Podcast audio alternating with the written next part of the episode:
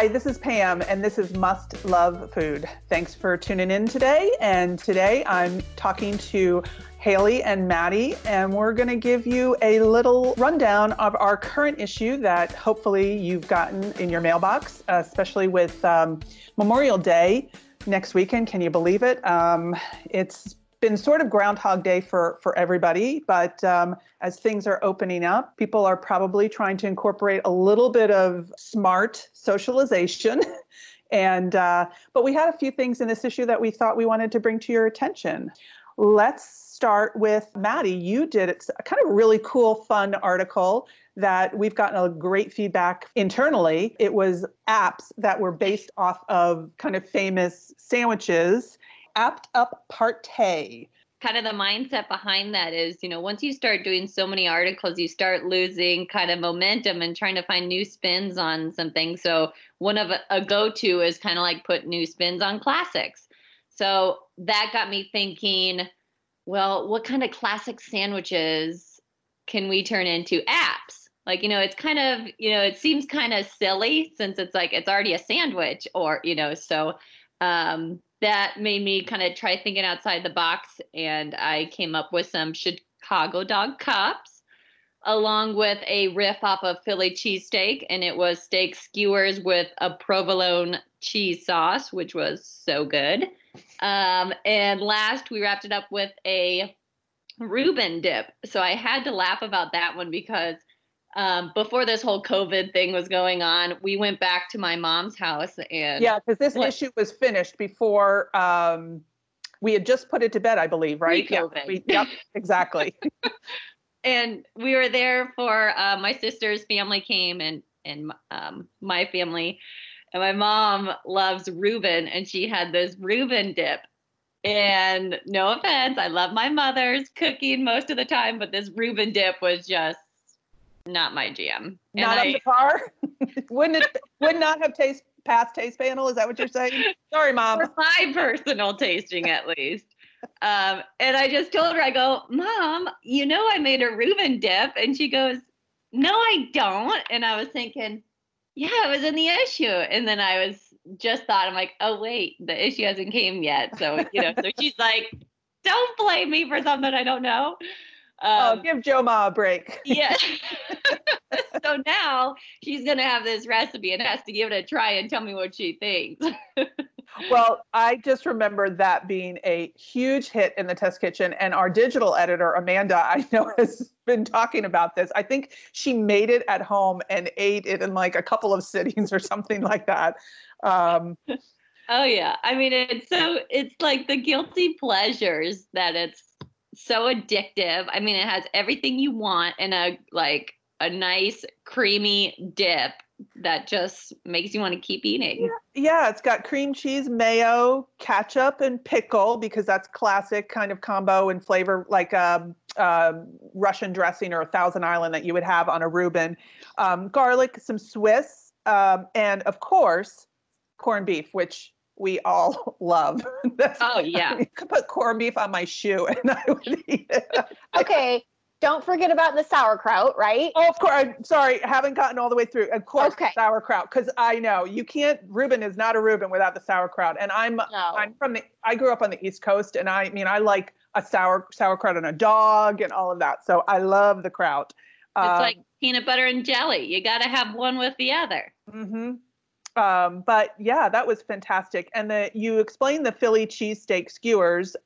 Provolone, I don't think, if I remember correctly, I know I've done some stories on Philly cheesesteak, and I've actually been to like the famous Philly cheesesteak places in Philly. Not my jam, but provolone, is that, I can't remember if that's traditional or not. I mean, it has great flavor. It ranges. So yeah. I think if I remember correctly, some were using provolone, some were using white American.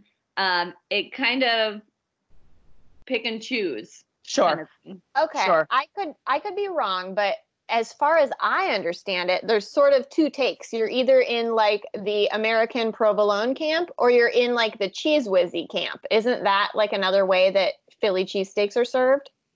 I'm not an expert. Okay. I think I've only know more of the, I guess the provolone cheddar. Is that what you said, cheddar? Yeah. I'm trying to remember what, I'm trying to even think of what I've done when I've developed. I think I did a stromboli. I think I did a Philly cheesesteak stromboli years ago. Oh, that was so good. That was many takes because I struggled with that one. I wasn't getting it where I wanted to, and ended up, I know, cooking like real steak for it and didn't use, I think I even tried it with Steakums. If anybody knows that product, that's kind of, Yep. But your provolone sauce was really good. And for those who don't know what a Chicago dog is, Maddie, I mean, I don't think before I moved to the Midwest, I did know a Chicago dog. Like I said, I am an East Coast girl. I have had dirty water dogs in New York. One key factor you have to remember, don't put ketchup on it or else you'll get shunned. Shunned, sure. But it's, typically it's got a bunch of mustard, and isn't it usually neon mustard? Or no, it's neon relish. Neon relish. Mm-hmm. Okay. Neon relish. Onion, a neon relish. I think it even has sport peppers. That's it. Sometimes the bun has a poppy seed bun. Or celery seed or both or something. Poppy seed, I believe. Poppy seed, okay. But I think... Did I do celery salt? Now that I'm like, I think the celery salt was on your cocktail you did, your Bloody Mary. Oh. I keep anything straight. But this was a fun, because you made these into little cups. So you took just pizza crust and then you cut it and put them into muffin pans and then filled it with all of like the good stuff. And you had hot dogs, mustard, pickle, onion, tomato, dill pickles, and sport peppers. So they're adorable. And then you had a nice squeeze of yellow mustard. It has to be yellow mustard. Yes. I didn't mess that up. And as you said, forget the ketchup. Yes. You know, a true Chicago dog, they say don't put ketchup on. A lot of people who eat hot dogs even, they say no ketchup. I'm all about ketchup. When I was a little kid, that's how I always had my hot dog, with ketchup.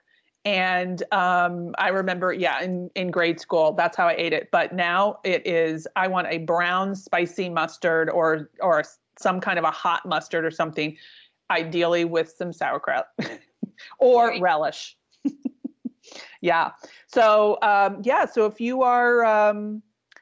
celebrating with your family or celebrating with a few friends and this coming Memorial Day. The good thing about this too is, it's handheld. It's not like someone can dish out the dip or you Individual. Each grab a skewer. That's fantastic. Stay 6 feet apart. Yep. Fantastic. So something to put on your radar for Monday or this weekend. And I think, I don't know if we're going to have great weather here, but I think it's going to be warm. So I think it's going to be definitely gathering weather, hopefully. And then let's talk about made our cover, and it was one of the hot items in the test kitchen this issue, if not the hot item in the test kitchen this issue, and that is the Smashburger. So Haley, you had sort of a real desire, and I think you pitched this story of doing this. So tell me, what is a Smashburger? Okay, so a Smashburger, this is not a new concept. This is a very old concept. It's a hamburger that is smashed onto a flat surface like a griddle, and you hold the spatula there for a while to develop a good sear. Cook it a while longer, flip it, and continue cooking it. And the real thing about a Smashburger is that you're not forming a patty out of the meat. You have your chunk of meat, and I think that we did 4-ounce burgers, if I'm correct. Yes. And you use ground chuck, 80% lean. Mm-hmm. Yep. We don't want to skimp on the fat because the fat will kind of come out around the burger and bubble up through the meat as it's cooking and give it all the good flavor. So you take your chunk of meat and you don't want to compact it into a ball. You want it to be a little bit loose in your hand and season that meat all over with the seasoning. It's salt, pepper, and garlic powder, and you can refer to the issue for the ratio. I don't have that on me. And then you just take the meat, put it on your griddle, and you want your griddle to be hot, hot, hot. You are preheating your griddle for a couple of minutes on high heat. You put the meat on the griddle and get a couple of spatulas. I liked 2 spatulas because it gave me a little bit more leverage, and then press it down on the meat. And I think I held it down for about 10 seconds before releasing the spatula. That's what you said here. Okay. And it really develops a nice crust or sear on the bottom of that burger that really gives the burger tons of flavor. And then because it's not a perfect patty, the edges of the burger are kind of rough and craggy. And so you'll get crispy bits on those edges too. And because these burgers are not that big, a 4-ounce burger, and because you're smashing it down for 10 seconds at the beginning, these burgers cook really quickly. I think it took about 4 minutes to cook a burger, 4 or 5 minutes. And you can do several at a time. My preferred way to do it was on a griddle, though you can use a cast iron skillet as well. Just watch your hands and your wrists because— And the griddle usually is cast iron too though, right? Yes. Yes. Yes. I mean, unless you have an electric griddle, then I don't know that those are always cast iron, but yeah. And if you're wanting to get outside for Memorial Day, you can take your cast iron griddle and put it right on your grill too. Or your cast iron skillet, either one. Yes, either one. And I think that's how Amanda on staff or Chris or both said that they're making their smash burgers these days. And I think they've been making them a lot. And then in fact, was it Amanda who showed us a kit that she bought, I think on Amazon. And I think it had like the spatulas and I'm not sure all of the components that were in it, but I'm pretty sure she shared that with us a couple weeks ago because she's maybe minorly obsessed about Smashburgers these days after this article. Yes. You were mentioning your seasoning mix. I'm just going to, if somebody does not have the issue, it is 2 tablespoons of kosher salt, 1 tablespoon of black pepper, 2 teaspoons of granulated garlic, and then you just liberally seasoned the meat, right? Yes. Yeah. Yep. So if people chains that are out there. There are some chains that do Smashburger process. One of them is in New York, Shake Shack, right? Aren't they a Smashburger? Are they? I have never had Shake Shack, and I'm not certain about that. There is the Smashburger restaurant, and Culver's, they're very is that good. Another one? I don't know about Culver's. Butterburger. Okay. Okay. Maybe the same concept, but I know, but it's like more about butter burger. Do they put the butter on the, like on the burger itself or it's on the bun or? Good question. No, yep. I don't know. Me neither. And then you put butter on your buns before you cook them too, right? You just put them on the griddle, right? In that fat. Yeah. Well, there's a couple things you can do. You can either, if you don't want to use the drippings that come out onto the griddle after smashing the burgers, though for me, that's the easiest way. Just put the cut buns right down on the griddle. It'll absorb the drippings and get nice and toasty. Or if you don't want to use the drippings, spread butter on the cut sides of the buns and put those on the griddle and toast them up. Either way, the toasted bun is key. And it also makes cleanup easier because it's absorbing some of that fat you were going to clean up. Exactly. Yep. And then I know you're very particular, Haley, about your toppings. You want minimal toppings. Is that correct? Yes. And this is sort of me about a lot of the different foods I eat. Like for me, when getting back to the hot dogs, I've kind of gotten to the point where I just like the hot dog and the bun. Sometimes a little mustard, sometimes a little sauerkraut, but I want to taste the hot dog. That's why I'm eating it. And for me, a Chicago dog is like a salad with like a garnish of a hot dog. So I'm sure the Chicagoans out there listening are like, oh, blasphemy.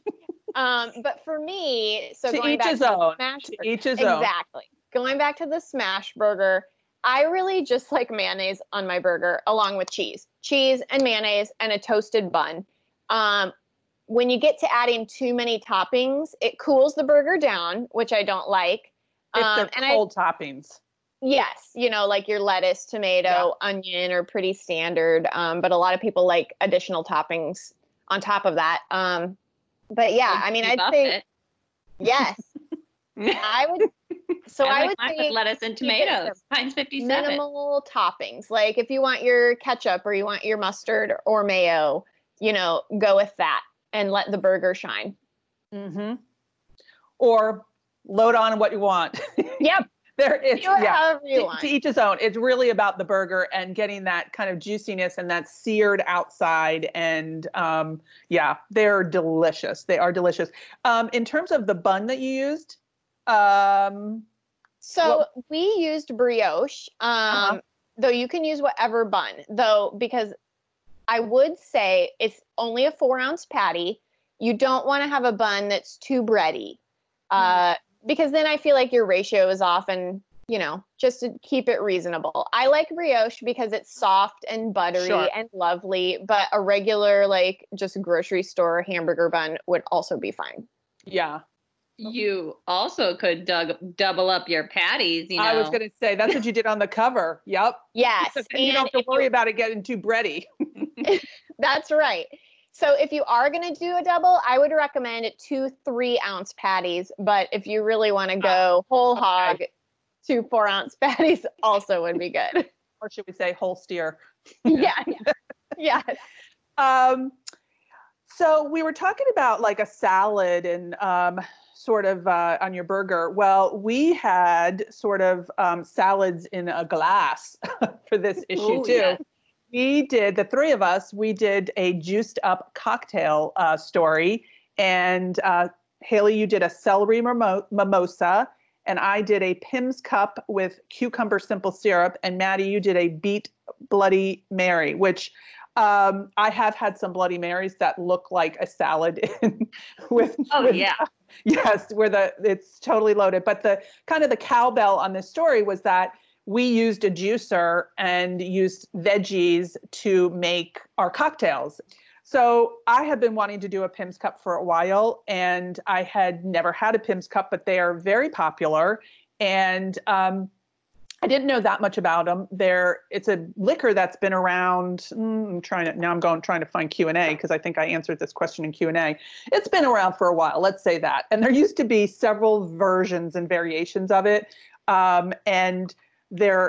Most of them are discontinued now, but yeah, they've been phased out or they're only made in small quantities and stuff. But Pimm's #1 is a gin-based alcohol, and it is from the UK, and it's traditional to serve it. Sometimes people add extra gin with it, but it's lemon, usually some fizzy. It could be lemonade. It could be also ginger ale or a ginger beer.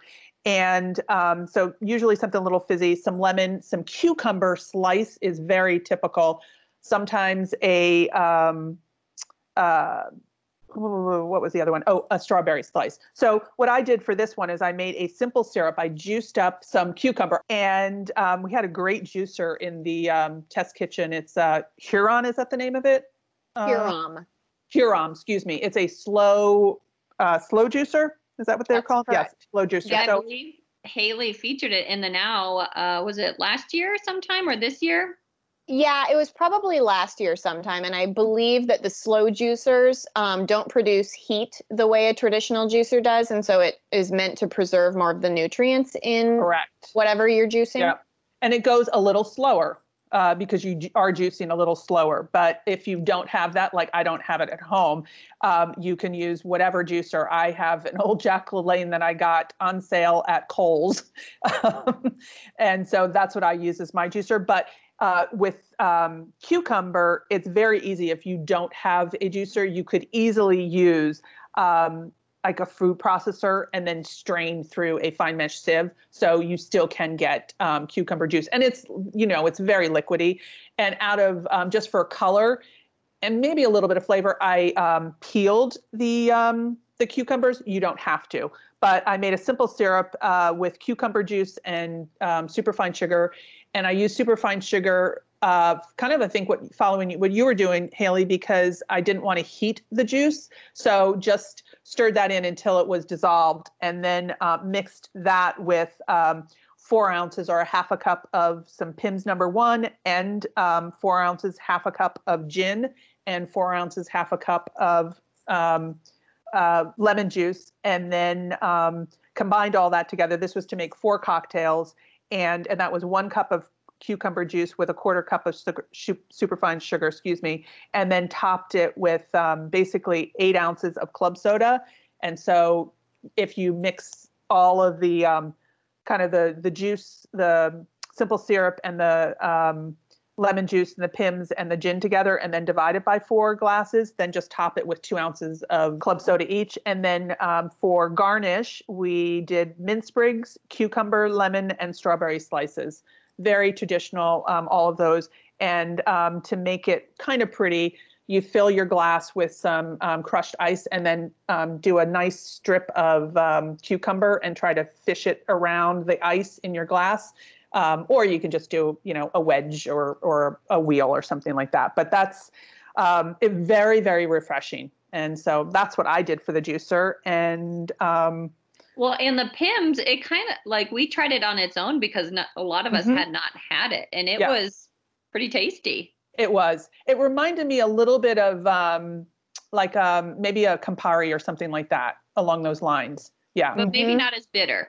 Right. I would agree. Yep. But it had a sweetness though, right? Just a little bit. Yes.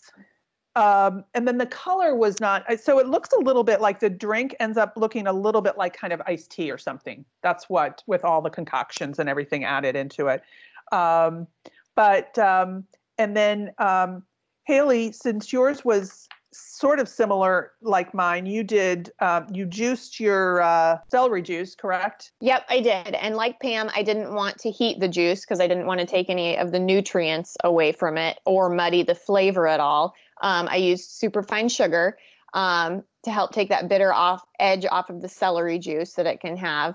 And then I believe that the sweet spot that we found was 1 part of the celery juice or syrup to 2 parts.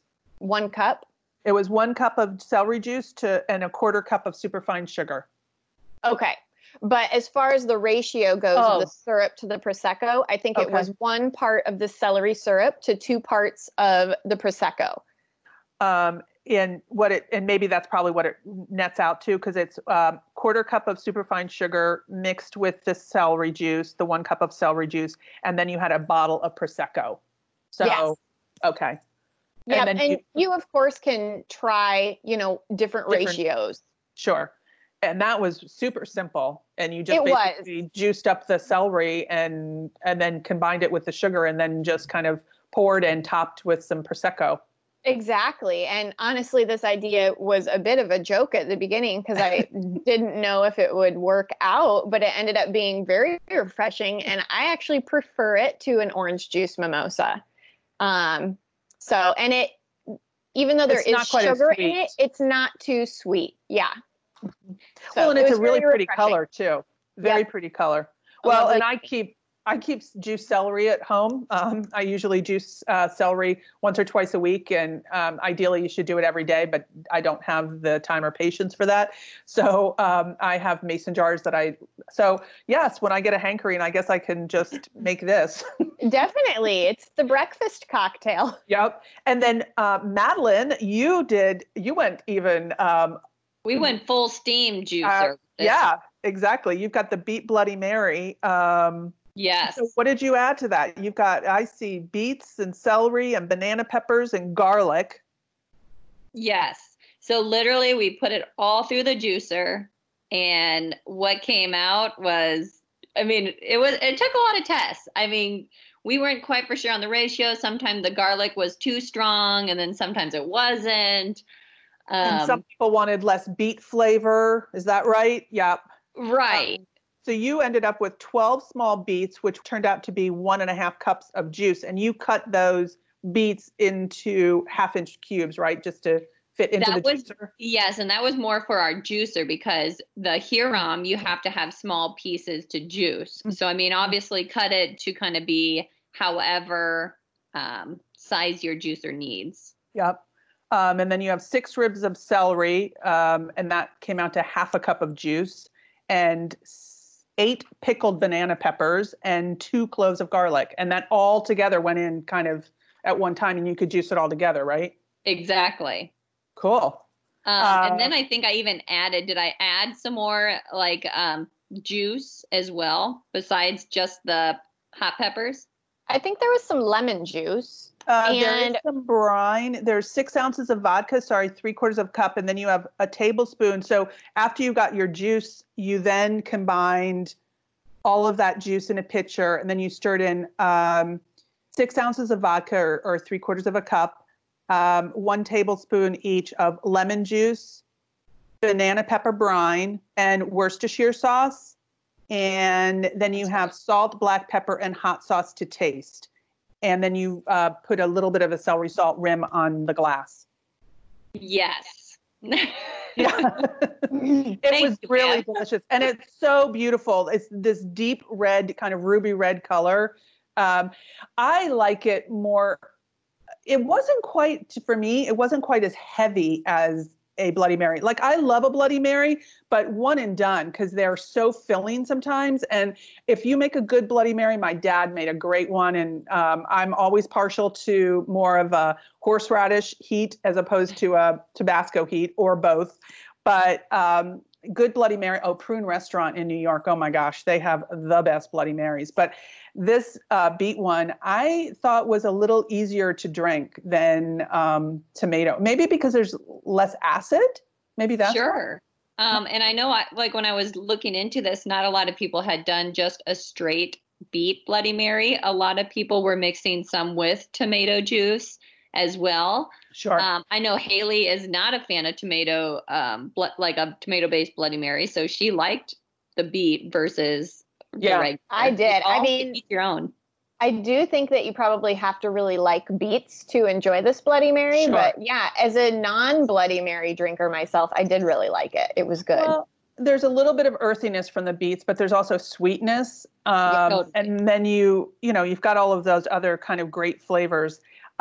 You know, one thing I wanted to mention too, and this was with the Hurom, and I can't say it's with all juicers. But I remembered testing the cucumber, the Pimm's cup one day, and I was really low on cucumbers.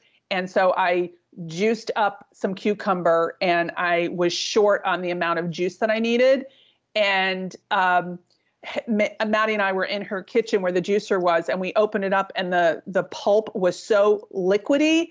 We're like, well, let's try to juice it again. So we took the pulp that we had just juiced and put it back through, because you really could extract more liquid from it. I don't think all vegetables work that way, or all fruit, but it is, in a pinch, you might check your scraps and see if you squeeze out a little more. Exactly. So, well, and yeah. Another thing I remember with Haley's, now that we're talking, going back on the drinks, we had to do primer in yours because it would just foam up like crazy. Yes. So finding that perfect ratio to start. Yeah. So when you read the recipe, it tells you to put 1/2 the amount of Prosecco into the glass, add your celery syrup, and then add the remaining Prosecco on top. Because if you add the celery juice right in the bottom of the cup and pour the Prosecco over the top, it foams up like crazy. You've got to stir it a lot to get that foam down and be able to add more Prosecco. So even though the directions read kind of weird and like it's an extra step, do it that way.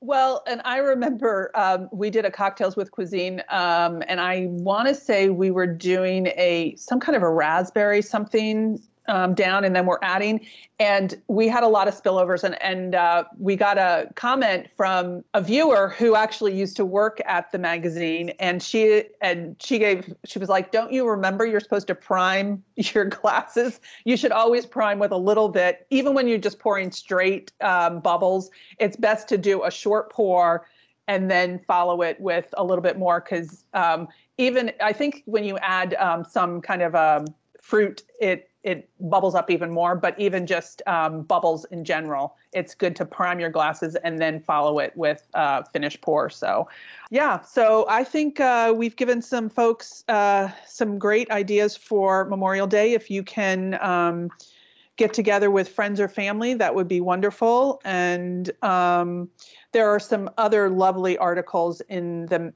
this issue. There was a... well, Cinco de Mayo has come and gone, but this smoked pork roast and all the trimmings will is great all summer long.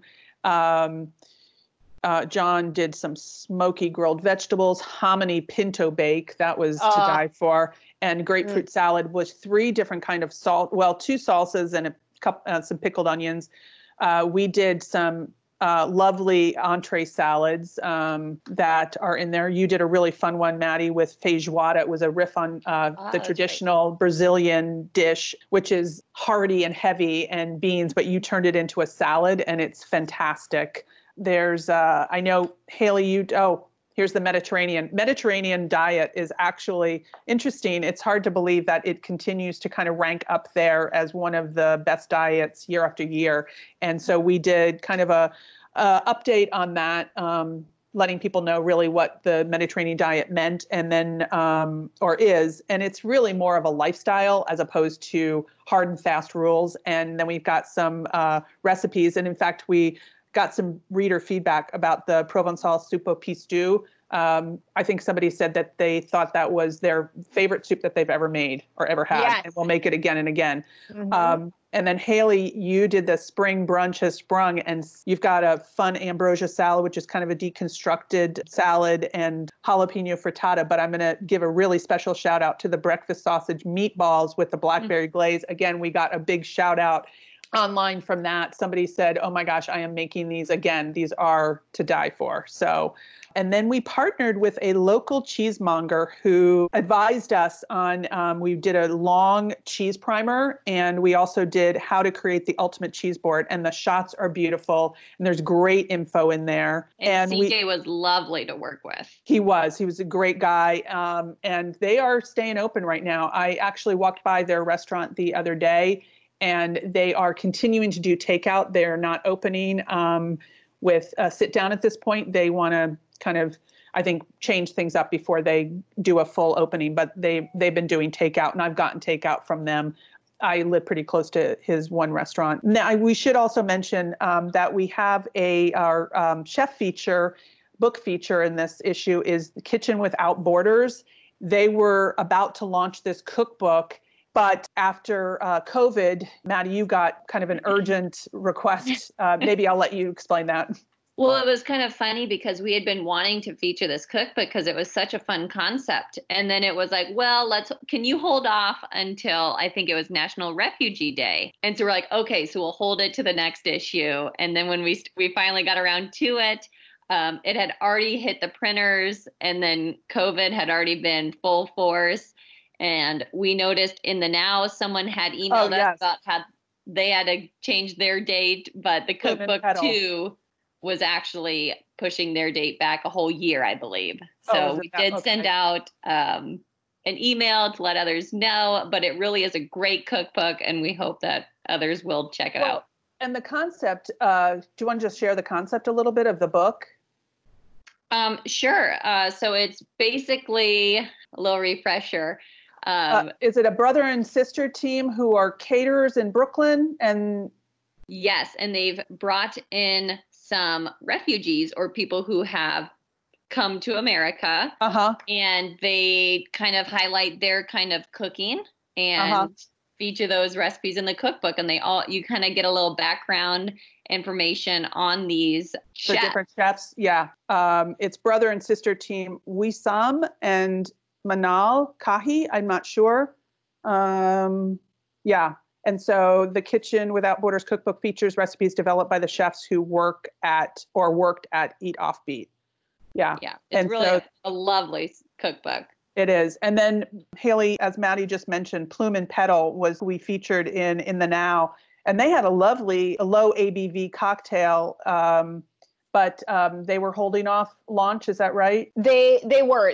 They hit a snag somewhere along the line, and their launch got pushed back, though not quite as far, just to June 1st. So okay. I'm actually going to do a Cocktails with Cuisine here in a couple of weeks to feature the product. So if you want to see me talk about it live, you can do that. Yeah. Is that in the end of June? Is that when that's going to be? Yes. I think it's going to be the last Thursday before June 1st. Okay. I'll just finish out. We had a great 1 in 4 story on miso where we've got some ribs, some cold miso noodles with some ramen noodles and veg and stuff. That was really good. Miso chocolate chips, and I developed this one and I really did like it. The miso butterscotch sauce. That was really good. And then we had grilled faster with fewer with a pork chop, shrimp, steak pizziola, and cherry chipotle grilled salmon with grilled smashed potatoes. Delish. And Maddie finished up with a crepe cake and a triple citrus mousse, excuse me. Yes, that's right. And that mousse is divine on its own. So if you don't want to go through the hassle of making the crepe cake, you can just eat it.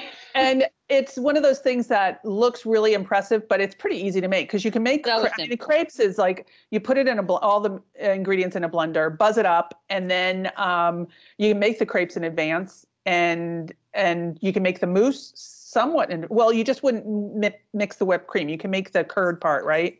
Yes. So that's pretty much what it is. It was based off a triple citrus curd, and then I just folded in some whipped cream. So we called it a mousse. Uh-huh. But yeah, the batter can be made the day before. The curd can be made the day before. And really, like, crepes are not stressful at all. It is so simple. I had never made crepes until now. And so it's like, I don't know why I never did, because they are really so simple. Uh-huh. Well, and if you don't want to go through the hassle, let's say, these are air quotes because there's really not a hassle, but if you don't want to go through the hassle of stacking it up, you could just serve them like you normally would. Take a crepe, put some of your curd or your mousse down, and then fold it and have a few of those for dessert. I mean, easy peasy. Totally. Yeah. All right. Well, I think we've done a nice roundup of this issue. I think hopefully we've given everybody something to make or celebrate with for the coming Memorial Day and throughout the summer. And make sure you follow us on Facebook, Pinterest, all of the social media channels. And our website is CuisineAtHome.com. So check us out for more recipes. Thanks again. Well, thanks for joining me, ladies. And, thanks, Pam. Yeah, and so come back next time when we'll have more food to talk about here on Must Love Food. Thanks so much. Visit our site to learn about special offers, new products, and more for purchase. We offer live cooking seminars from pasta making and cast iron cooking to pie baking and stir-frying techniques. Our special interest publications feature recipes centered around certain topics like feel-good food and slow cooker dinners. We also offer custom at-home branded kitchen tools such as aprons, cutting boards, and bench knives. Shop all of our offerings at CuisineAtHome.com.